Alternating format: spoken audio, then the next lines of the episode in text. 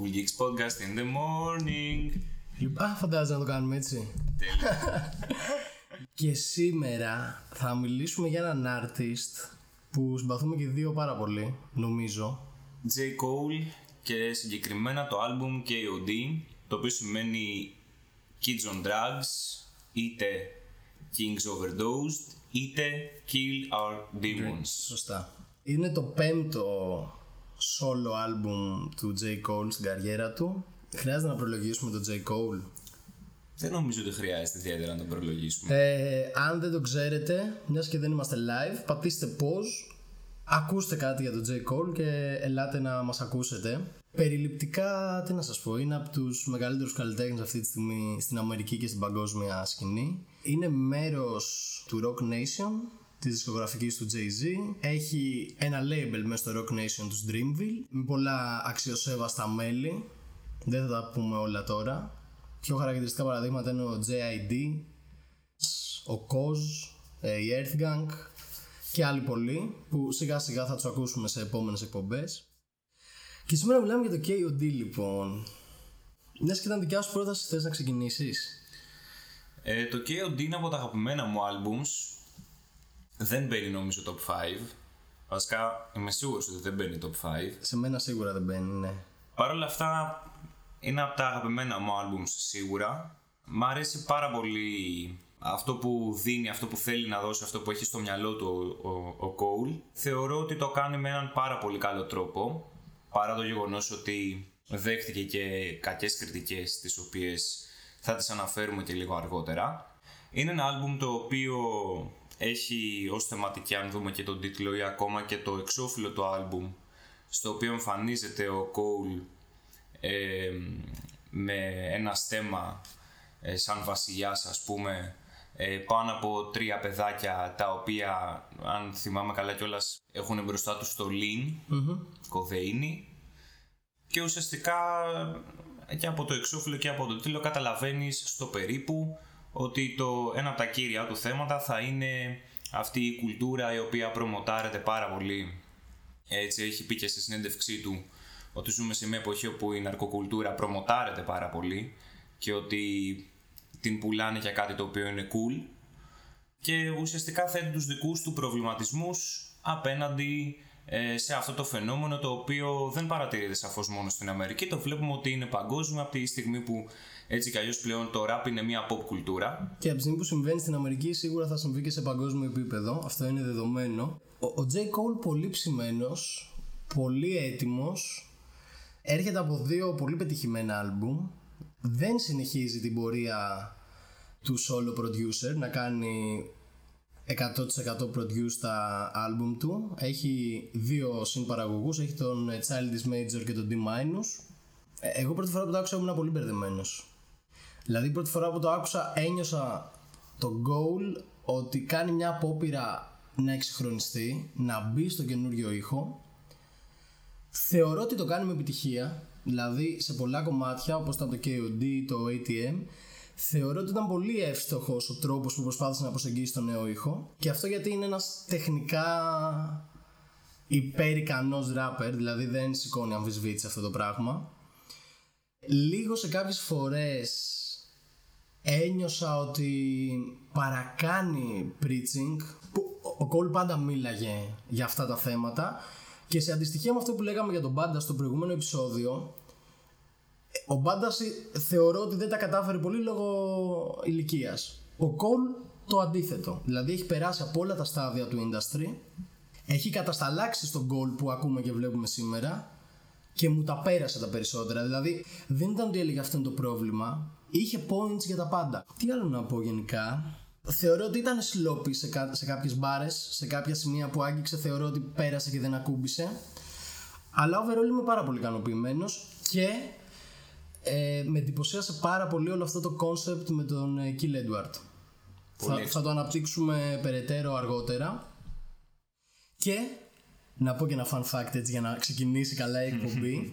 ε, η πρώτη φορά που αναφέρθηκε το KOD σαν, ε, σαν τίτλος, σαν όνομα ήταν από το Deck 9 το 2009 και σήμερα ήταν ακρονίμιο του King of Darkness.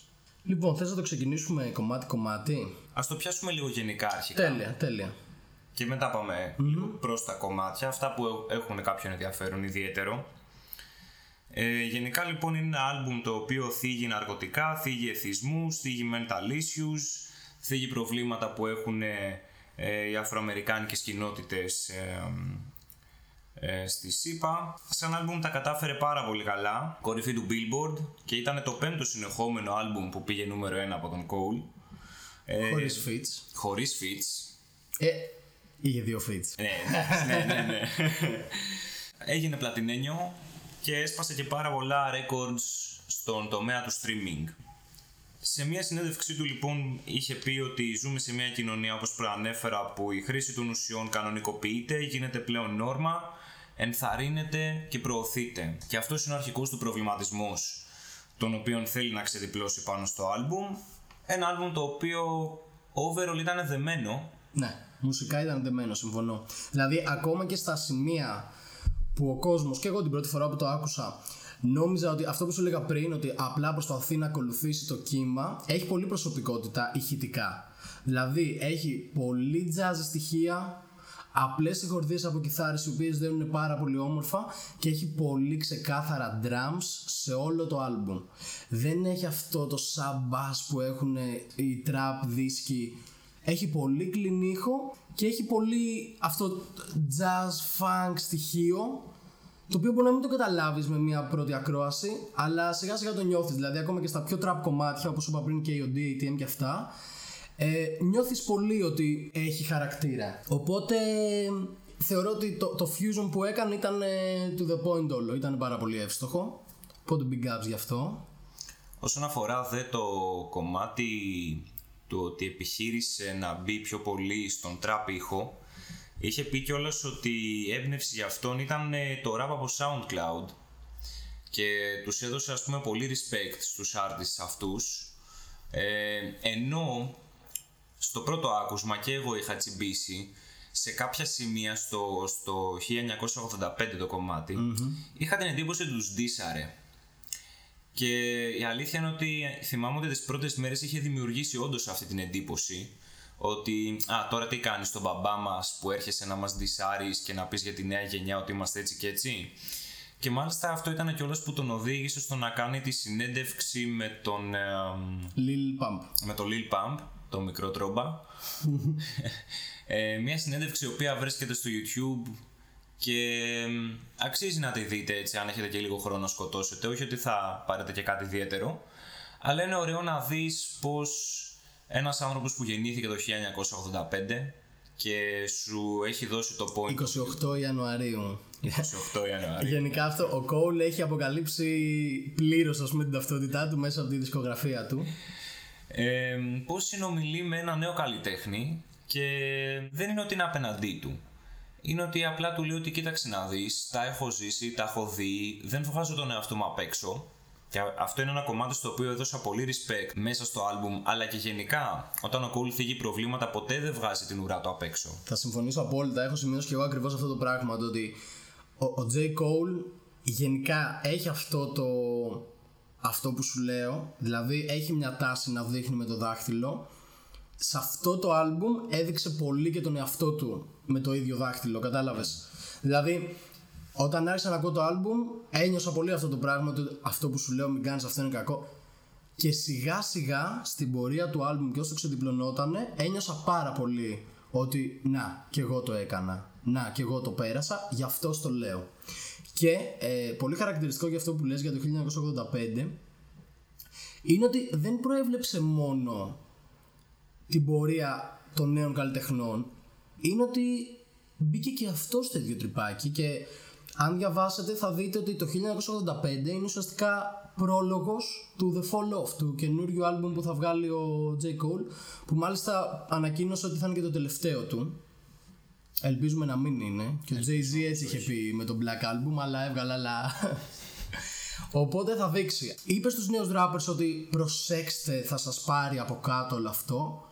Αλλά και αυτός βγάζοντας το The Fall Off ξέρεις, δεν έβγαλε την ουρά απ' έξω, είπε ότι και εγώ έπεσα θύμα και πολλές φορές μέσα στο άλμπουμ λέει ας πούμε τα αρνητικά του fame ή τα αρνητικά του να κυνηγά τα χρήματα αλλά άλλες τόσες φορές λέει ότι έχει μπει και αυτό στο τριπάκι και έχει πέσει θύμα του fame και των χρημάτων που βγάζει. Οπότε θεωρώ ότι ήταν πολύ δίκαιη η αντιμετώπιση του σε αυτό το θέμα.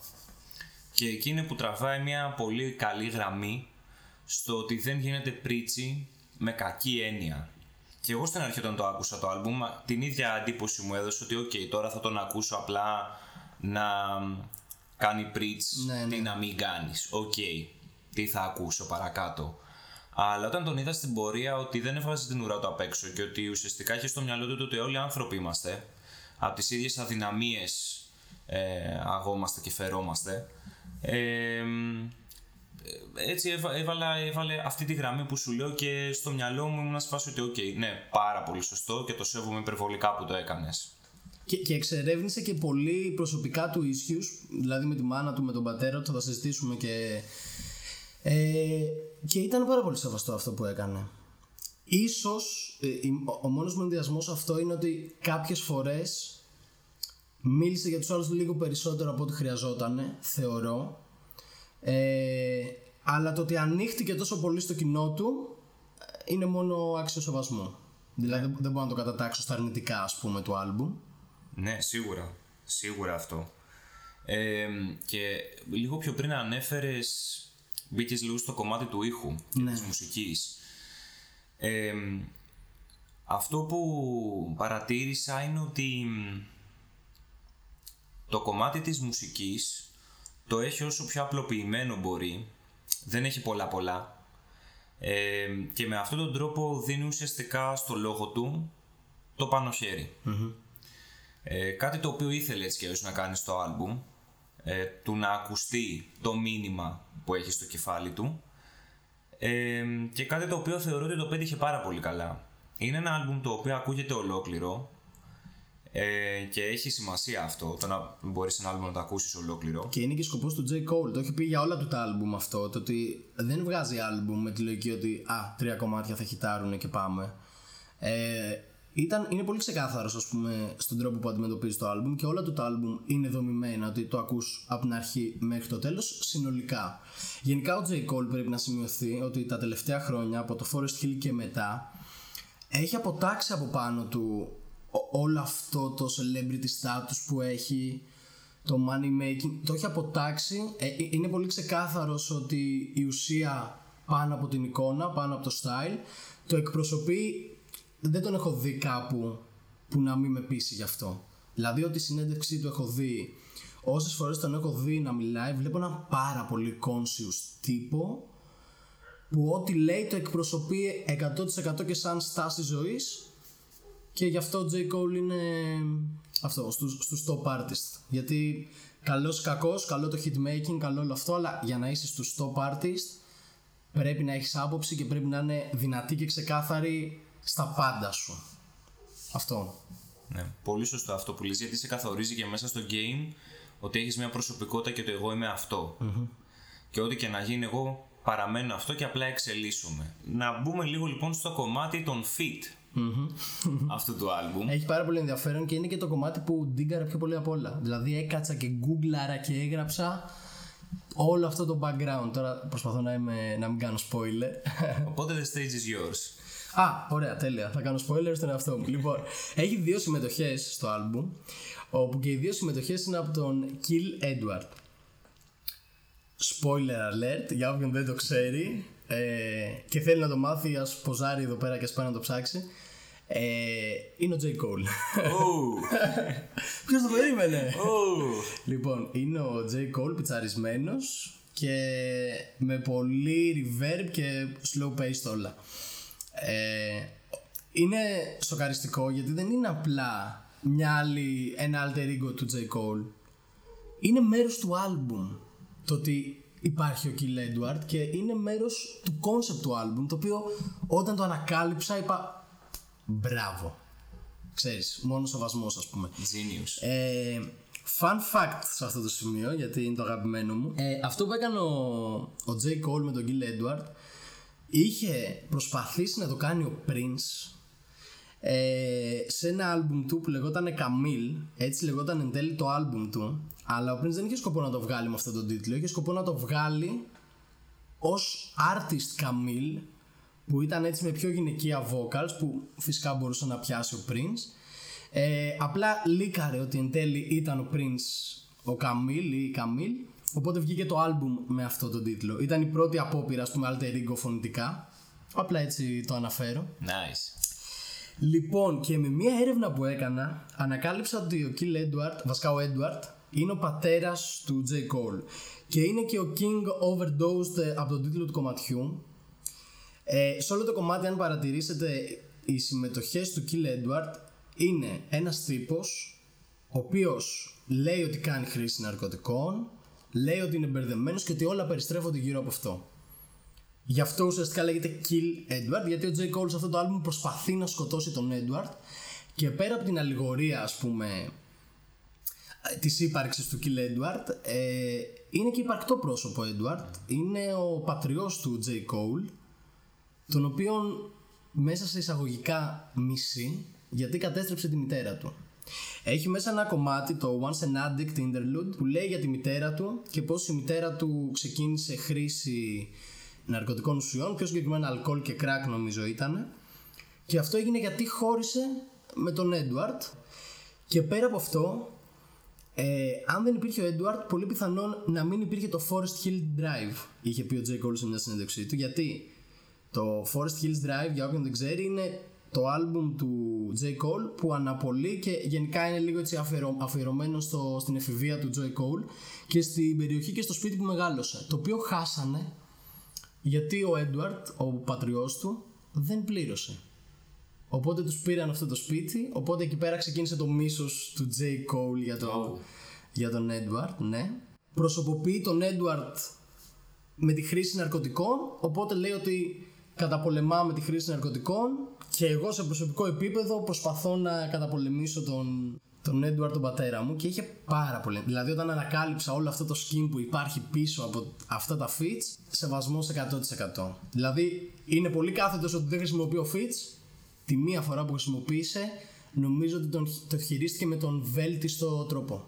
Θεωρώ ότι ήταν ε, αριστο, αριστουργηματικό. Θεωρώ ότι ήταν πανέξυπνος ο, ο τρόπος που χρησιμοποίησε ας πούμε, όλο αυτό που έχει δημιουργήσει ο ίδιος ο Κόουλ. Ήταν το κερασάκι στην τούρτα εκεί. Ναι, ναι. πρακτικά. Ναι, ναι, συμφωνώ. Ήταν αυτό ακριβώς. Η μικρή λεπτομέρεια που το στόλισε. Αλλά απάντησε σε όλα, κατάλαβε. Δηλαδή απάντησε και στους κατακριτές του ότι γιατί δεν χρησιμοποιείς fits. Να, θέλετε fits, πάρτε.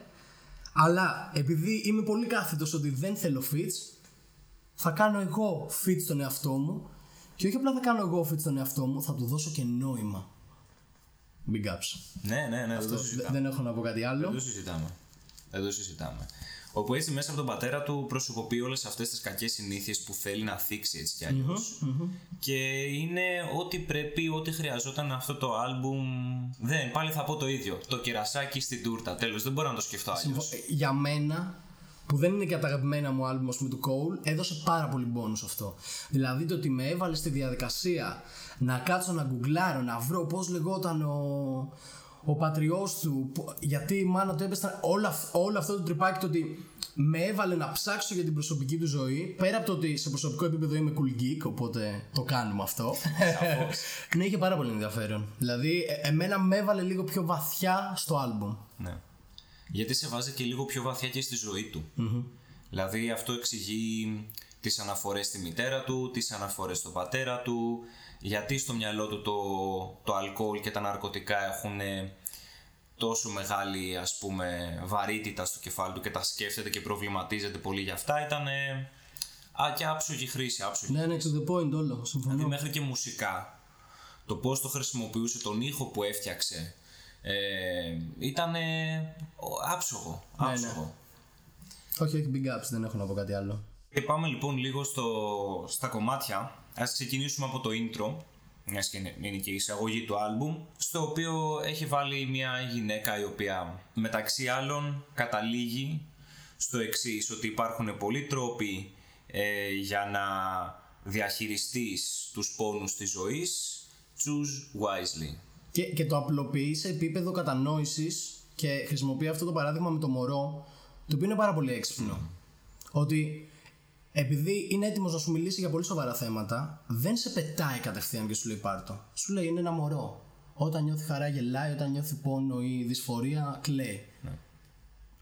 άσπρο μαύρο. Πολύ απλό σε επίπεδο κατανόησης και σιγά σιγά το απλώνει θεματικά. Ήταν πολύ προσεχμένος ο τρόπος που το χειρίστηκε. Και το Choose Wisely εδώ πέρα μου αρέσει γιατί ουσιαστικά σου δείχνει ότι μπορεί σαν μωρό ας πούμε γιατί μιας και ξεκινάει από μωρά μπορεί σαν μωρό να στιγματίστηκες από πράγματα πλέον όμως πρέπει να ξυπνήσεις να δεις πιο αποστασιοποιημένα τα λάθη που κάνεις και να επιλέξεις. Αυτό με, εμένα μου άρεσε πολύ το ότι ουσιαστικά είναι επιλογή σου από ένα σημείο και μετά. Σίγουρα θα είναι δύσκολη ε, δεν θα είναι εύκολη αλλά και πάλι παραμένει η επιλογή σου. Δεν μπορείς να είσαι πάντα σε έναν αυτόματο πιλότο και έτσι κλείνει ουσιαστικά το intro και μπαίνει λοιπόν στο KOD. Το KOD είναι ένα από τα αγαπημένα μου κομμάτια του άλμπουμ. Ε, θεωρώ ότι είναι το πιο ξεκάθαρο με την έννοια ότι είναι αυτό που σου λέει. Δηλαδή αυτό που καταλαβαίνεις από το άλμπουμ το συνοψίζεις αυτό το κομμάτι. Λέει ακριβώς για όλο αυτό το money chasing, για τα ναρκωτικά, για το πώς κινείται η φάση. Πάλι λίγο στοχοποιεί τον εαυτό του, ξέρεις, πολύ επιδέξια. Ε, και είναι αυτό το ότι το πρώτο πρακτικά κομμάτι του άλμπουμ είναι πιο κοντά στον τραπ ήχο. Οπότε κατευθείαν σε βάζει το τρυπάκι ότι Α, δεν το, δεν το ξανακούσα αυτό από τον goal. Για να δούμε τι έχει να πει. Αυτό ακριβώς ήθελα να πω ότι και εγώ την πρώτη φορά που το άκουσα και μπαίνει το KOD ακούω λίγο τον ήχο στην αρχή και λέω ε, τι έγινε εδώ. Και αυτό ακριβώς μου κίνησε την περιέργεια στο ότι wow, ok, τώρα τι θα, τι θα ακούσουμε. Μετά λοιπόν έχει ένα κομμάτι το οποίο είναι το photograph. Εδώ λίγο μπορώ να πω ότι δεν πολύ τρελάθηκα στο συγκεκριμένο κομμάτι. Εμένα μου αρέσει πολύ. Γιατί μου αρέσουν πολύ οι μελωδικές τους αυτό το κομμάτι. Οκ, το ακούω αυτό που λες. Δεν τρελάθηκα στο πώς έθιξε αυτό που ήθελε να θίξει. Okay. Δηλαδή ότι, οκ, τα social media είναι ναρκωτικά, το ξέρουμε. Αλλά νομίζω ότι λίγο παρατραβήχτηκε. Εντάξει, ίσως ήταν. Θα συμφωνήσω στο ότι ήταν αχρίαστη η αναφορά σε αυτή τη θεματολογία. Είναι λίγο αυτονόητο, αλλά ξέρεις τι, θα σου πω τώρα σε τι παγίδα πέφτουμε. Ότι μπορεί εμείς να το αντιμετωπίζουμε έτσι λόγω ηλικίας. Για άτομα της ηλικίας μας, δηλαδή έστω για άτομα 25 και πάνω, ξέρω 22-23 και πάνω, θα σου πω. Ε, το καταλαβαίνουμε αυτό που λες Ότι ναι, το online flirting και όλο αυτό με τα social media ξέρεις, είναι παρατραβηγμένο. Δεν χρειάζεται στη ζωή μας. Αλλά σκέψου ότι απευθύνεται σε πιτσιρικάδες που κάνουν όντως χρήση Ζάναξ για ψυχαγωγικούς λόγους, κάνουν ε, χρήση σιροπιών και ναρκωτικών ουσιών για ψυχαγωγικούς λόγους, θεωρούν, θεωρούν ότι είναι cool όλο αυτό. Και για αυτούς είναι αυτονόητο ότι θα προσεγγίσω μια κοπέλα μέσω των media ή οτιδήποτε. Δηλαδή και εγώ όταν το άκουσα ήμουν σε φάση. Εντάξει, ρε κόλλο, το ξέρουμε τώρα, ξέρω τι μας λες. Ναι, okay. Σιγά τι μας λες. Αλλά φαντάζομαι ότι αν ένα πιτσιρικά το ακούσει, μπορεί να μπει λίγο στο τρυπάκι ότι. Λες. Να είναι και έτσι, ξέρω εγώ. Ε, έτσι λίγο το δικαιολογώ. Εμένα μου άρεσε πολύ μουσικά, γιατί σου λέω οι μελωδικές του θεωρώ ότι ήταν πάρα πολύ εύστοχες. Απλά και πάλι θα το ακούω φούλα αυτό που λες, γιατί αν το σκεφτεί όντως παιδιά που γεννηθηκαν mm-hmm. στα social media, είναι δύσκολο να το δουν από την απ' έξω. Ε, απλά και πάλι θεωρώ τώρα ότι ναι, ναι. ένα ολόκληρο κομμάτι. Εντάξει. Οι ωραίε μελωδικέ, το δέχομαι. Okay, okay, okay. το ακούω, το ακούω το επιχείρημα. Και μετά λοιπόν είναι που έρχεται και το, το πρώτο fit από Kill Edward στο The Cut ε, όπου αφενός μιλάει για ανθρώπους που τον εκμεταλλεύονται ε, σαν πατερίτσα στη ζωή τους τώρα που έχει τα λεφτά, έχει τη φήμη, έχει τη δύναμη κτλ. Ε, και έχει ένα ρεφρέν το οποίο επαναλαμβάνεται πάρα πολλές φορές. Γενικά παίζει αυτό στο άλμπουμ. Ναι. Είναι αυτό που σου λέω. Νομίζω ότι είναι προέκταση της προσέγγισης του νέου ήχου. Επειδή παίζει πάρα πολύ όλο αυτό, δηλαδή και στο Motivate ας πούμε, επειδή παίζει πάρα πολύ όλο αυτό, νομίζω ότι επειδή είπε ότι πάμε να πειραματιστούμε με τον καινούριο ήχο, μπήκε σε αυτό το τριπάκι. Ναι, οκ, okay, το ακούω. Εγώ σκεφτόμουν ίσως και το ότι ήθελε ξέρεις, επανάληψη, να δώσει λίγο παραπάνω έμφαση γιατί στο ρεφρέν αυτό ε, μιλάει για αυτούς τους κακούς εντός εισαγωγικών τρόπους αντιμετώπισης των προβλημάτων της ζωής. Και για φίλους του, δηλαδή αγγίζει πολύ προσωπικό θέμα. Ναι, Λέει ναι, ότι ναι. το κρού του, ξέρω εγώ, που ξεκινήσανε μαζί, τον κυνηγάει τώρα για να κερδίσει κάτι από αυτό. Αλλά πάλι λέει και ο ίδιος το πώς έχει εκμεταλλευτεί μέσα σε αγωγικά το fame που έχει αποκτήσει. Ναι. Δηλαδή και αυτός πάλι δεν βγάζει την, δεν βγάζει την ουρά του απ' έξω. Δεν λέει ότι κρεμάστηκε από άλλους, μόνος του τα κατάφερε ο άνθρωπος.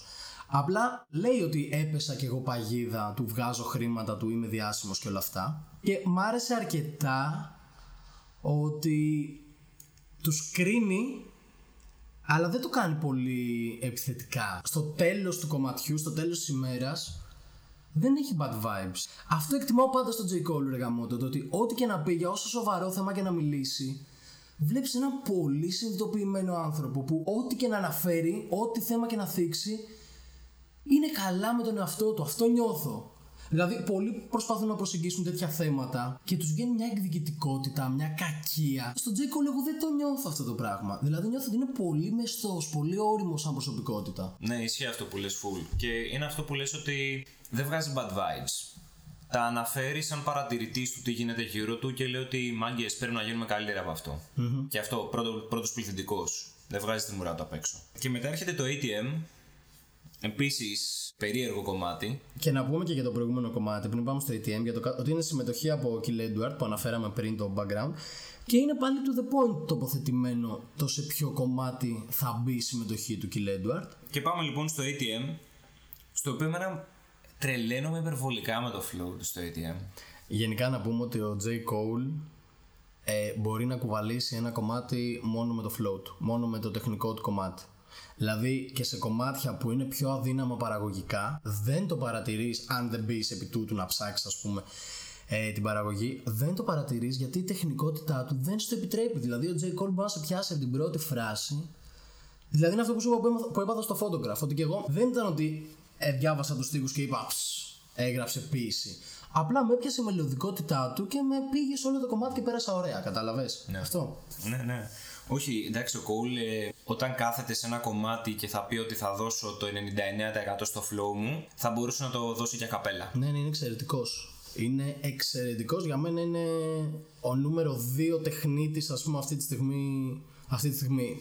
Λίγο ερετικά μπορώ να σου πω και all time αυτό. Ναι, ναι, ναι. Δηλαδή τεχνικά τον θεωρώ. Και όχι μόνο σε αυτό το album, έτσι, σε όλη τη δισκογραφία και στα fits του και σε όλα αυτά. Θεωρώ ότι είναι από τους πιο τεχνικούς. Και επίσης είναι γνωστό, αλλά είναι cool geek με την έννοια ότι έχει μελετήσει πάρα πολύ τη hip hop ιστορία και ξέρει πάρα πολύ καλά σε ποιον χώρο βρίσκεται, για ποιον λόγο βρίσκεται εκεί πέρα. Ξέρει πάρα πολύ καλά ποιους θέλει να προσεγγίσει. Όταν ξεκίνησε την καριέρα του, ξέρεις, κυνήγαγε τον Jay-Z να του πει ένα κουπλέ. Ε, ζήτησε συγγνώμη από τον Nas γιατί τα πρώτα του κομμάτια ήταν έτσι πιο pop και όλα αυτά. Δηλαδή έχει πολύ επίγνωση του τι κάνει και είναι πολύ διαβαστερός. Δεν είναι Α, είμαι καλός ράπερ. Ναι. Το έχει μελετήσει πάρα πολύ και εγώ αυτό. Και βγάζει αυτή την άνεση. Ναι, ναι. Εντάξει, είναι... Και εγώ σου είχε πει σε μια μπάρα I studied the greatest. Ναι, the ναι. greatest right, right now. now. Ναι, ναι, εντάξει, είναι, είναι μεγάλο τέτοιο. Εγώ είχα δει μια συνέντευξή του που έλεγε ότι όταν ξεκίνησε, ας πούμε, εκτύπωνα τα κουπλέ του Nas και προσπαθούσα να τα ραπάρω και να. Δεν το κάνει αυτό ο average, ο average rapper. Δεν πρέπει να το υποτιμάμε, ας πούμε, σαν διαδικασία. Ναι, ναι. Ότι είναι σημαντικό. Εγώ πάντα στην κοσμοθεωρία μου είμαι της άποψης ότι ξέρεις, δεν μπορώ εγώ να σου πω είμαι rapper χωρίς να έχω μελετήσει το rapper, φίλε. Που παίζει πάρα πολύ. Ναι. Ε, ο J. Cole είναι λαμπρό παράδειγμα, ας πούμε, μελετητή. Ναι, ναι, ναι, και φαίνεται. φαίνεται. Στο ATM λοιπόν πάλι ξεχωρίζω ένα σημείο σε αυτό που λέγαμε πριν ότι πάλι δεν βγάζει την ουρά του απ' εξω Δηλαδή όταν λέει, ας πούμε, που μιλάει για τα λεφτά και λέει ότι δεν μπορείς να τα πάρεις όταν πεθάνεις, αλλά δεν μπορείς να ζήσει και χωρίς αυτά. Είναι full ρεαλιστική Ναι, ναι, ναι. άποψη. Ε, full συνειδητοποιημένου ανθρώπου. Δεν σου λέει ότι ωραία, ναι, οκ, να τα, και να τα θίξουμε όσο θες τα λεφτά και να τα φιλοσοφήσουμε και τι ρόλο έχουν στη ζωή κτλ. Ε, στο τέλος της ημέρας έχουν ένα ρόλο. Ένα κομμάτι το οποίο συνοδεύεται επίσης από ένα πολύ ωραίο βίντεο κλιπ. Εμένα μου άρεσε πάρα πολύ. Γενικά το εικαστικό μου άρεσε. Δηλαδή και το εξώφυλλο μου άρεσε και η αισθητική του κλιπ μου άρεσε. Είναι πάλι αυτός ε, κάθεται σε ένα θρόνο, έχει το χρήμα για δόλωμα ας πούμε, τα παιδιά τα οποία έχουν την κοδεΐνη τον κυνηγάνε από πίσω για να τσιμπήσουν τα λεφτά του και κλείνει το κλιπ όπου πετάει σε όλη τη διάρκεια με το αμάξι του στον ουρανό και το αμάξι πέφτει προς τα κάτω και κρασάρει στο έδαφος και πεθαίνει εκεί. Ε, θέλοντας να σου δείξει ότι τι κατάληξη θα έχεις αν συνεχίσεις ε, αυτή τη ζωή. Μετά έρχεται το Motivate Από τα πιο αδύναμα κομμάτια για μένα. Ναι. Και είναι κρίμα που το λέει και Motivate. Ναι. Ε, εντάξει, κοίτα, εξυπηρετεί το σκοπό του με την έννοια ότι εγώ το βάζω στην ίδια συνομοταξία με το ATM, ότι είναι πάλι για τα χρήματα και όλα αυτά. Εντάξει, δεν τρελάθηκα σαν κομμάτι. Δηλαδή, πώς να σου πω, έχουν υπάρξει φορέ που το έχω ακούσει και είχε bounce, αλλά μέχρι εκεί. Ξέρεις, δεν μου πρόσφερε κάτι περισσότερο, ας πούμε, σαν κομμάτι. Και αυτός είναι και ο λόγος που αυτό το κομμάτι κλείνει εδώ η ανάλυση. Ναι, ναι. δεν κάνουμε skip, απλά το ακούμε μία φορά και μετά είμαστε. «Μμ, Πάμε στο επόμενο. Αυτό. Ε, αυτό εγώ που έχω να προσθέσω για το συγκεκριμένο κομμάτι είναι ότι όταν είδα τον τίτλο Motivate. Με το 8, ε. Ναι, και ξεκινάει στην αρχή Motivate, Motivate. Ήμουν σε φάση, OK, να ένα κομμάτι το οποίο θα μπορούσα να το βάλω στην playlist, να τρέχω. Ναι, ναι. Όταν έτρεχα και το άκουσα στην playlist, ήμουν σε φάση, Αχ, γιατί σε περίμενα καλύτερο. Ε, εντάξει. Και προχωράμε λοιπόν στο επόμενο κομμάτι το οποίο έχει λίγο ψωμάκι εδώ. Έχει, ναι. Έχει ένα background καλό. Λέγεται Kevin's Heart. Κομμάτι εμπνευσμένο από τον ίδιο τον Kevin Hart, stand-up comedian, ηθοποιός, πλέον τα πάντα όλα. Από τους αγαπημένους μου stand-up κομικούς πριν χρόνια έχω ψιλοαναθεωρήσει πλέον μπορώ να πω. Ωραία. Αυτό είναι μια μικρή παρένθεση. Άντε, αφού την ανοίξαμε μία έτσι. Οκ. Ποιος ξέρει, μπορεί κάποιος να θέλει να μάθει για τον Kevin Hart. Να μάθει, όχι να μάθει τις προσωπικές μας απόψεις, όχι γιατί κάτι περαιτέρω. Τον θεωρώ εξαιρετικό φύσει κωμικό, δηλαδή στις ταινίες και στους ρόλους του είναι εξαιρετικά αστείος. Στα special του λαϊκίζει υπερβολικά. Δηλαδή, θυμάμαι μικρός να γελάω πάρα πολύ με τον Kevin Hart. Είπα πριν κάνα χρόνο να κάτσω να δω το τελευταίο του special και μου φάνηκε σαν να ακούω το σεφερλίτσα Αμερικής. δεν το λέω τώρα, δεν το λέω τοξικά ή κάτι τέτοιο. Απλά μου φάνηκε, δηλαδή τώρα έχει αστεία εκεί πέρα με τα κομμένα χέρια και αυτά που έλεγε. Ναι, ναι. Που είναι αυτό το έτσι το χιούμορ ότι θα βγάλω αστείο κράζοντας κάποιον και επειδή είδα και το κοινό που ήταν ε, ξέρω εγώ το 80% black people που γελάγανε με στερεοτυπικά μαύρα αστεία και λίγο ήμουν σε φάση «Μμμ». ναι, συμφωνώ πλήρως. αυτό για τον Kevin Hart Ενώ τα πρώτα του, τα πρώτα πρώτα που είχε βγάλει, Laugh at My Pain και αυτά, μου άρεσαν πάρα μα Γενικά είναι εξαιρετικά κωμικός και οι εκφράσεις του Είναι, και, είναι, και όλος είναι full ταλαντούχος. ο τρόπος που χειρίζεται το σώμα του είναι πολύ καλός. Απλά λίγο τον θεωρώ ξέρεις κλείνει η Και παρένθεση. κλείνει η παρένθεση για τον Kevin Hart, ο οποίος λοιπόν Kevin Hart, ε, σαν ε, μικρό μεγάλο playboy που είναι, Λιλιπούτιο. Σίγουρα τα δείτε, ναι ναι. Ήταν με μια γυναίκα για πολλά χρόνια και την απατησε Είχε γίνει και ένα σούσουρο, όσοι υψηλό ασχολείστε θα το είχατε πάρει πρέφα. Ε, με ένα βιντεάκι του κιόλας που είχε κυκλοφορήσει. Και όχι μόνο αυτό, όχι μόνο κεράτωσε τη γυναίκα του, αλλά γνώρισε και την κοπέλα του στη γυναίκα του. Την απεισίστησε. Είπα στη άρα εδώ. την απεισίστησε. λοιπόν. λοιπόν. θα, δούμε, θα δούμε τι θα μπει από αυτά. Τέλειο, τέλειο, όχι θα μείνει. θα μείνει. Ωραία, και συνεχίζουμε. Ε, και εμπνευσμένος λοιπόν από αυτό το story του Kevin Hart γράφει αυτό το κομμάτι ο, ο Cole και τον έχει και στο κλιπ του ε, θέλοντας λοιπόν να θίξει τους πειρασμούς στους οποίους μπαίνει ένας άντρας ο οποίος ειδικά όταν είναι σε αυτά τα επίπεδα ε, φήμης και λεφτών και τα λοιπά το οποίο είναι ένα πάρα πολύ ειλικρινές point of view το οποίο δίνει Ναι. Γιατί παραδέχεται και τις δικές του αδυναμιες Δεν είναι ένα κομμάτι που δείχνει τον Kevin Hart, είναι ένα κομμάτι που παίρνει τον Kevin Hart ως παράδειγμα. Με αφορμή αυτό το παράδειγμα ε, μιλάει για ε, αυτούς τους πειρασμούς της ζωής. Και μιλάει και για τα ναρκωτικά πάλι. Δηλαδή δεν μπορεί να το αποφύγει. Πάλι μπαίνει στο ότι πόσο εύκολα κάποιος απιστεί. Συν πόσο εύκολα κάποιος απιστεί. Ακόμα και λέμε το απεισίστησε. λοιπόν.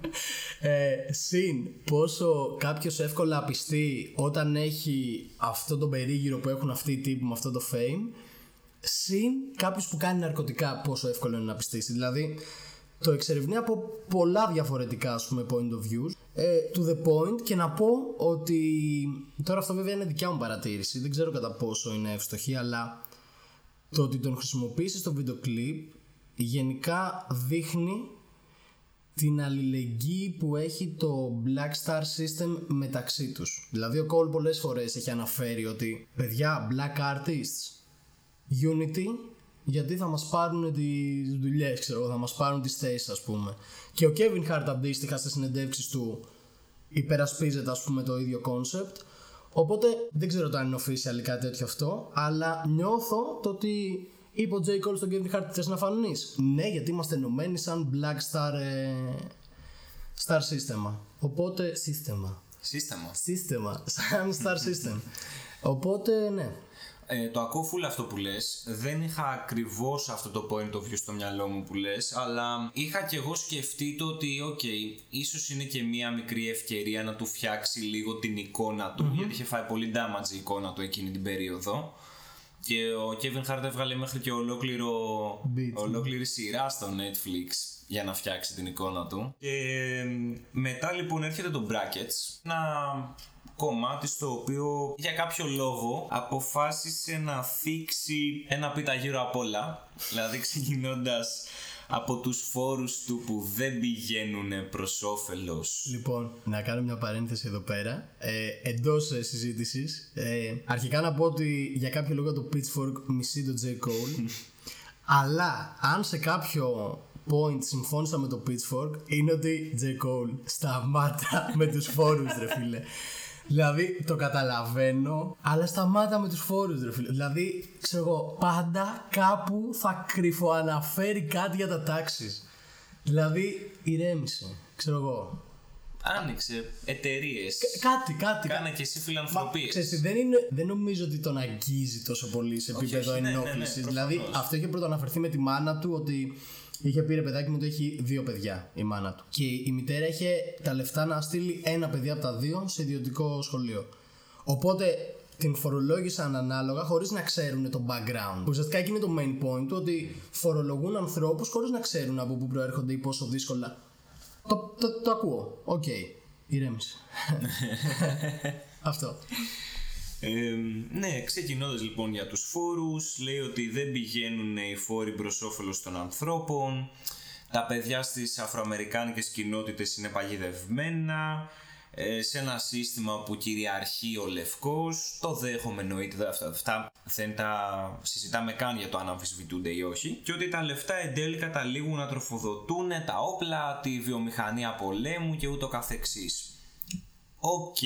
Λοιπόν, εμένα εδώ πέρα η διαφωνία μου είναι ότι θεωρώ ότι ένας artist Α, εγώ τώρα το πιστεύω αυτό, δεν ισχύει για τον Cole Θεωρώ ότι ένας artist ας μην αγγίζει τόσο υψηλά concept. Μπορεί να το κάνει ο Cole γιατί είναι ο Cole. Ok. Δηλαδή ο Cole είναι ξέρω εγώ ένα στάδιο πριν το Jay-Z. Κατάλαβες θέλω να σου πω το ότι ο Jay-Z μπορεί να βγει να μιλήσει για όπλα και οτιδήποτε. Και ο Cole μπορεί να το κάνει. Θεωρώ ή τουλάχιστον εγώ σε προσωπικό επίπεδο δεν θέλω να, να το ακούω αυτό από έναν καλλιτέχνη. Σίγουρα παίζει ρόλο το ότι δεν είμαι Αμερικάνος, οπότε δεν με αγγίζει σε πρώτο επίπεδο όπως αγγίζει έναν Αφροαμερικάνο ας πούμε πολίτη, αλλά δεν ξέρω, νομίζω ότι μου φαίνεται λίγο άκομψο ένας καλλιτέχνης να μιλάει τουλάχιστον στη μουσική του για αυτά. Το να βγει σε ένα interview το ακούω, γιατί βγαίνει ο εαυτός του και λέει την άποψή του. Τώρα σε ένα κομμάτι, σε ένα άλμπουμ που έχει πολύ συγκεκριμένη θεματολογία. Θα μου πεις είναι προέκταση αυτής της θεματολογίας. Ναι. Δεν ήθελα να το πάει μέχρι εκεί. Εγώ δεν έχω πρόβλημα ένας artist στη μουσική του να θίξει γενικώς ό,τι θέλει να θίξει και άμα θέλει να θίξει και ε, ζητήματα αμιγώς πολιτικά. Το ακούω. Το ακούω ότι θες να μου στρέψεις την προσοχή και εδώ και εδώ και εδώ. Οκ. Εμένα αυτό που δεν μου αρέσει τόσο είναι όταν το παρακάνεις. Ναι. Ε, δώσε μου ένα ψιχουλάκι να τσιμπήσω και να πάω εγώ να το κοιτάξω αλλά μ, κάποια στιγμή φτάνεις απλά σαν να είσαι ο θείος μου που γκρινιάζεις για τον ένφια. Αυτό. Ναι, και εγώ αυτό ένιωσα δηλαδή. Ότι αυτό που λέγαμε ότι είσαι ο κόλ, μπορείς να αγγίξεις ό,τι θέμα θες. Μην το κάνεις, ξέρω εγώ. Έχεις, δηλαδή, έχεις, μίλα για τη ζωή σου, έχεις πολύ ενδιαφέρον, ας πούμε. Μίλα για την καριέρα σου, μίλα για το music industry που ζεις. Αυτό. Και προχωράμε στο Once an Addict, σε παρένθεση είναι interludio, Πάρα πολύ ενδιαφέρον αυτό. το οποίο είναι ένα... Θα πω σ- ότι είναι ένα αμυγό storytelling κομμάτι Είναι αυτοβιογραφικό άλμπουμ. κατά καμία έννοια. ε, που μιλάει ξεκάθαρα για τον εθισμό της μάνας του. Και, και λίγο μας δίνει στοιχεία για τον Kill Edward. Ναι. Και πώς συνδέονται. Ναι, αυτό. Ο μόνος μου ενδιασμός σε αυτό το κομμάτι είναι ότι υπήρχε σημείο που ενώ το κομμάτι μιλάει για τη μάνα του, το πήρε πιο προσωπικά. Δηλαδή θα ήθελα λίγο να αναλύσουμε και να εξετάσουμε την μάνα. Ενώ ο, ο Cole, το οποίο είναι λογικό, αλλά ο Cole το πήρε όλο πάνω του. Ότι η μάνα μου αυτό, πώς το διαχειρίστηκα εγώ. Θα ήθελα να μου δώσει, να με βάλει λίγο πιο πολύ στη ζωή της Κέι. Αυτό. Ναι. Στη ζωή της μάνας του. Μόνο εκεί ας πούμε ήταν το πρόβλημά μου. Ναι. Είναι κάτι που δεν είχα σκεφτεί και τώρα που το αναφέρεις, έχεις point. Δηλαδή είχε, είχε αυτό το ότι α, στάθηκα πολύ δυνατός, το άντεξα το. Πες μου η μάνα σου όμως, καταλαβέ. Δηλαδή μου λες, το, μου λες το γεγονός, μου λες τι έγινε με τη μάνα σου, βάλε με λίγο στα μάτια της.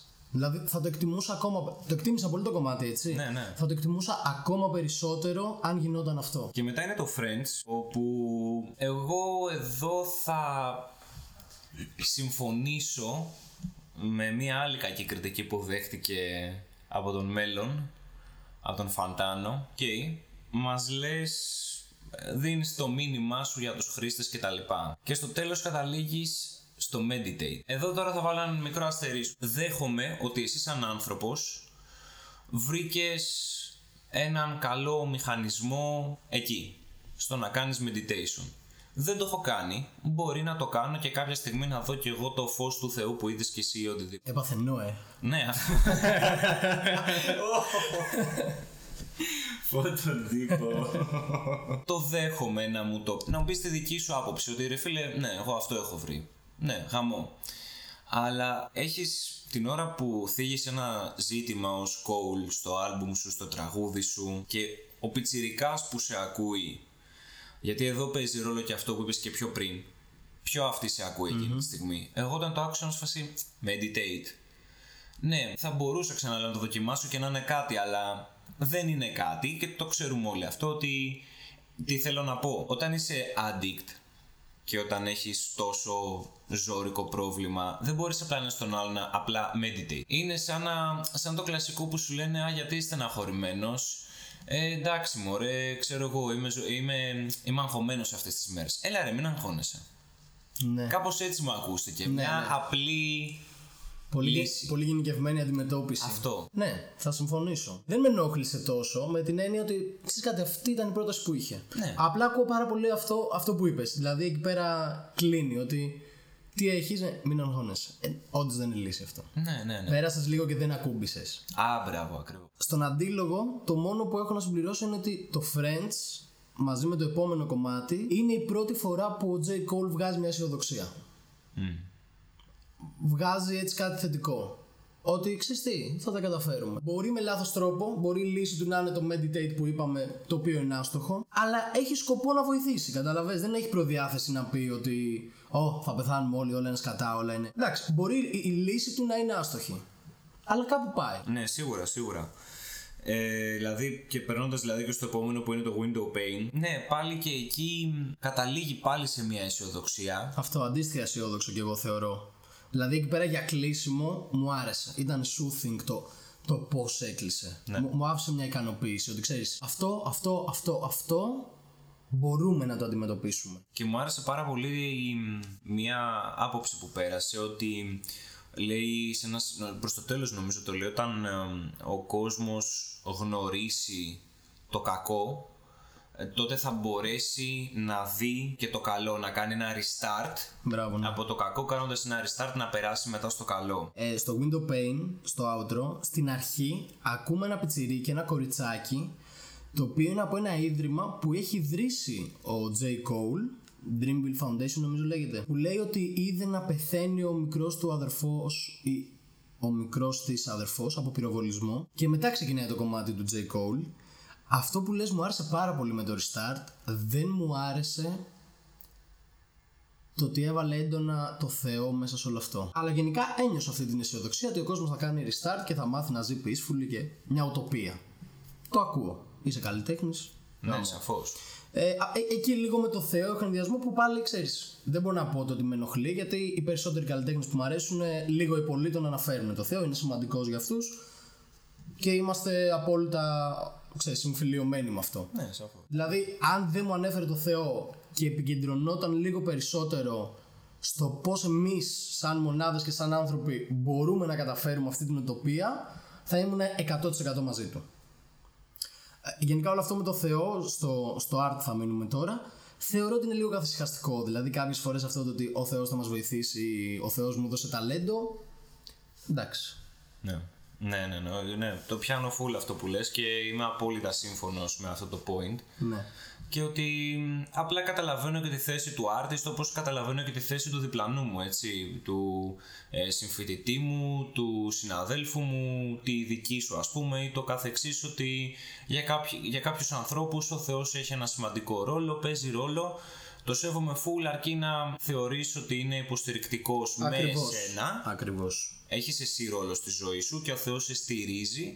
Δεν το ακούω όταν μου λες ότι υπάρχει μόνο ο Θεός και εγώ απλά πηγαίνω. Α, ακριβώς αυτό. Έτσι. Και γενικά ο J. Cole δεν το έκανε σε ενοχλητικό βαθμό και το σεβάστηκα πάρα πολύ αυτό. Ναι. Δεν τον χρησιμοποίησε πολύ. Ούτε είπε Α, ο Θεός να μας σώσει από τα ναρκωτικά, ούτε είπε ο Θεός μας τιμώρησε με ναρκωτικά. Κατάλαβες. Ναι, ναι, ναι. Το, το προσέγγισε πολύ σωστά.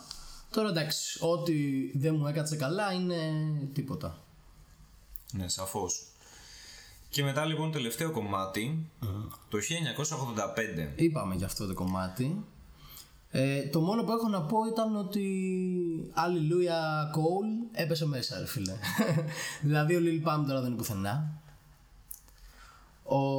Εντάξει τέλος πάντων, δεν θα μιλήσουμε συγκεκριμένα για τον καθένα. ναι, σαφώς. Αλλά ήταν πάρα πολύ εύστοχος. Και είναι αυτό που είπες ότι δεν βγήκε να κράξει. Ακόμα και αν φάνηκε έτσι Είπε ότι το έκανα Έχω περάσει από αυτό Θα μπορούσα πολύ εύκολα να πέσω στην παγίδα που πέσατε χειριστείτε το σωστά. Δηλαδή, εγώ θεωρώ το ότι αν ο Χίλιλ Pump είχε την νόηση ή τη συνειδητότητα να καταλάβει τι έλεγε ο J. Cole, θα ήταν πολύ ευεργετικό αυτό το κομμάτι.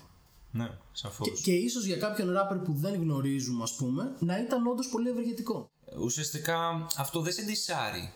Προσπαθεί να σου πει ότι α, πρόσεξε τα λεφτά σου που τα ξοδεύεις, πρόσεξε λίγο τα addictions που έχεις, πρόσεξε λίγο τα ναρκωτικά, απλά πρόσεξε. Εμένα αυτό μου αρέσει, σου λέει πρόσεχε. Πρόσεχε και επέλεξε σωστά. Είναι δύσκολο και εγώ το περνάω, όλοι το περνάμε, ας γίνουμε λίγο καλύτεροι. Πρόσεχε. Δεν είναι πρίτσι. Ναι. Δεν το παρακάνει, δεν σε ζαλίζει, δεν το παίζει Θεός, πολύ σημαντικό αυτό. Δεν στο παίζει ότι είναι ο αγνός και αυτό το σέβομαι υπερβολικά και είναι και ο λόγος όπου αυτό το άλμπουμ ε, και από αυτή την άποψη ε, είναι από τα αγαπημένα μου. Ok, ok. Ωραία. Εμένα δεν είναι. Δηλαδή για να κλείσουμε, δεν είναι το αγαπημένο μου άλμπουμ λόγω της δισκογραφίας συνολικά του Cole, αλλά είναι ένα πάρα πολύ ωραίο παράδειγμα το πώς ένας φτασμένος artist κρατάει το επίπεδό του.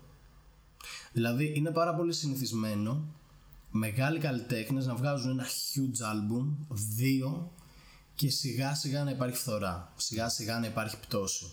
Και το έχουμε δει με άπειρους μεγάλους καλλιτέχνες. Ναι, ναι. Χαρακτηριστικό παράδειγμα σε αυτό για μένα που πάντα χρησιμοποιώ είναι ο Nas, ας πούμε, ένα εξαιρετικό παράδειγμα αυτού. Ισχύει.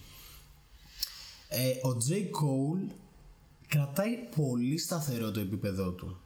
Δηλαδή, θα μπορούσε να πέσει στην παγίδα ότι πάμε να προσεγγίσουμε τον νέο ήχο με αποτέλεσμα να ακουστεί σλόπι και δες τώρα ο Παλέουρας πάει να προσεγγίσει τους μπράβο, πιτσιρικάδες και όλα αυτά δεν το έκανε το προσέγγισε άψογα μουσικά και γι' αυτό του δίνω πολύ μεγάλο σεβασμό. Είναι ένα άλμπουμ που άμα παίξει θα το ακούσω. Απλά είναι ένα άλμπουμ που δεν θα πω Α, για να ακούσω λίγο σήμερα KOD. Κατάλαβες; Ενώ ας πούμε, το, το Forest Hill μπορώ να το ακούω για πάντα. ας πούμε. Είναι, είναι κάτι μέρε που λέω πάμε να το ακούσουμε από την αρχή μέχρι το τέλος. Δεν είναι classic άλμπουμ, είναι αρκετά μακριά από το classic. Αλλά είναι μια πάρα πολύ καλή προσπάθεια και είναι κάτι που δεν ρίχνει τον goal συνολικά σαν καλλιτέχνη, άρα πέτυχε. Αυτό. Ναι. Είναι από τα αγαπημένα μου γενικά. Δεν είναι σίγουρα το αγαπημένο μου από Cole. Το αγαπημένο μου από Cole είναι ένα άλμπουμ για το, οποίο... For, for your eyes only λέει. Είναι ένα άλμπουμ για το οποίο Ναι, θα ναι. μιλήσουμε σίγουρα θα μιλήσουμε και σίγουρα σύντομα. θα έρθει επεισόδιο με τα top αγαπημένα μας άλμπουμ, top 5 λογικά θα δείξει, όπου εκεί πέρα θα τα προλογίσουμε και θα μιλήσουμε λίγο εκτενέστερα για αυτά. Οπότε stay tuned. Stay tuned. Σας ευχαριστούμε πάρα πολύ για τη στήριξή σας. Ε, ακολουθήστε μας στο Spotify, στο YouTube, στο SoundCloud ε, και στο Instagram και ευχαριστούμε πάρα πολύ που βρισκόσασταν μαζί μας. Γεια σας.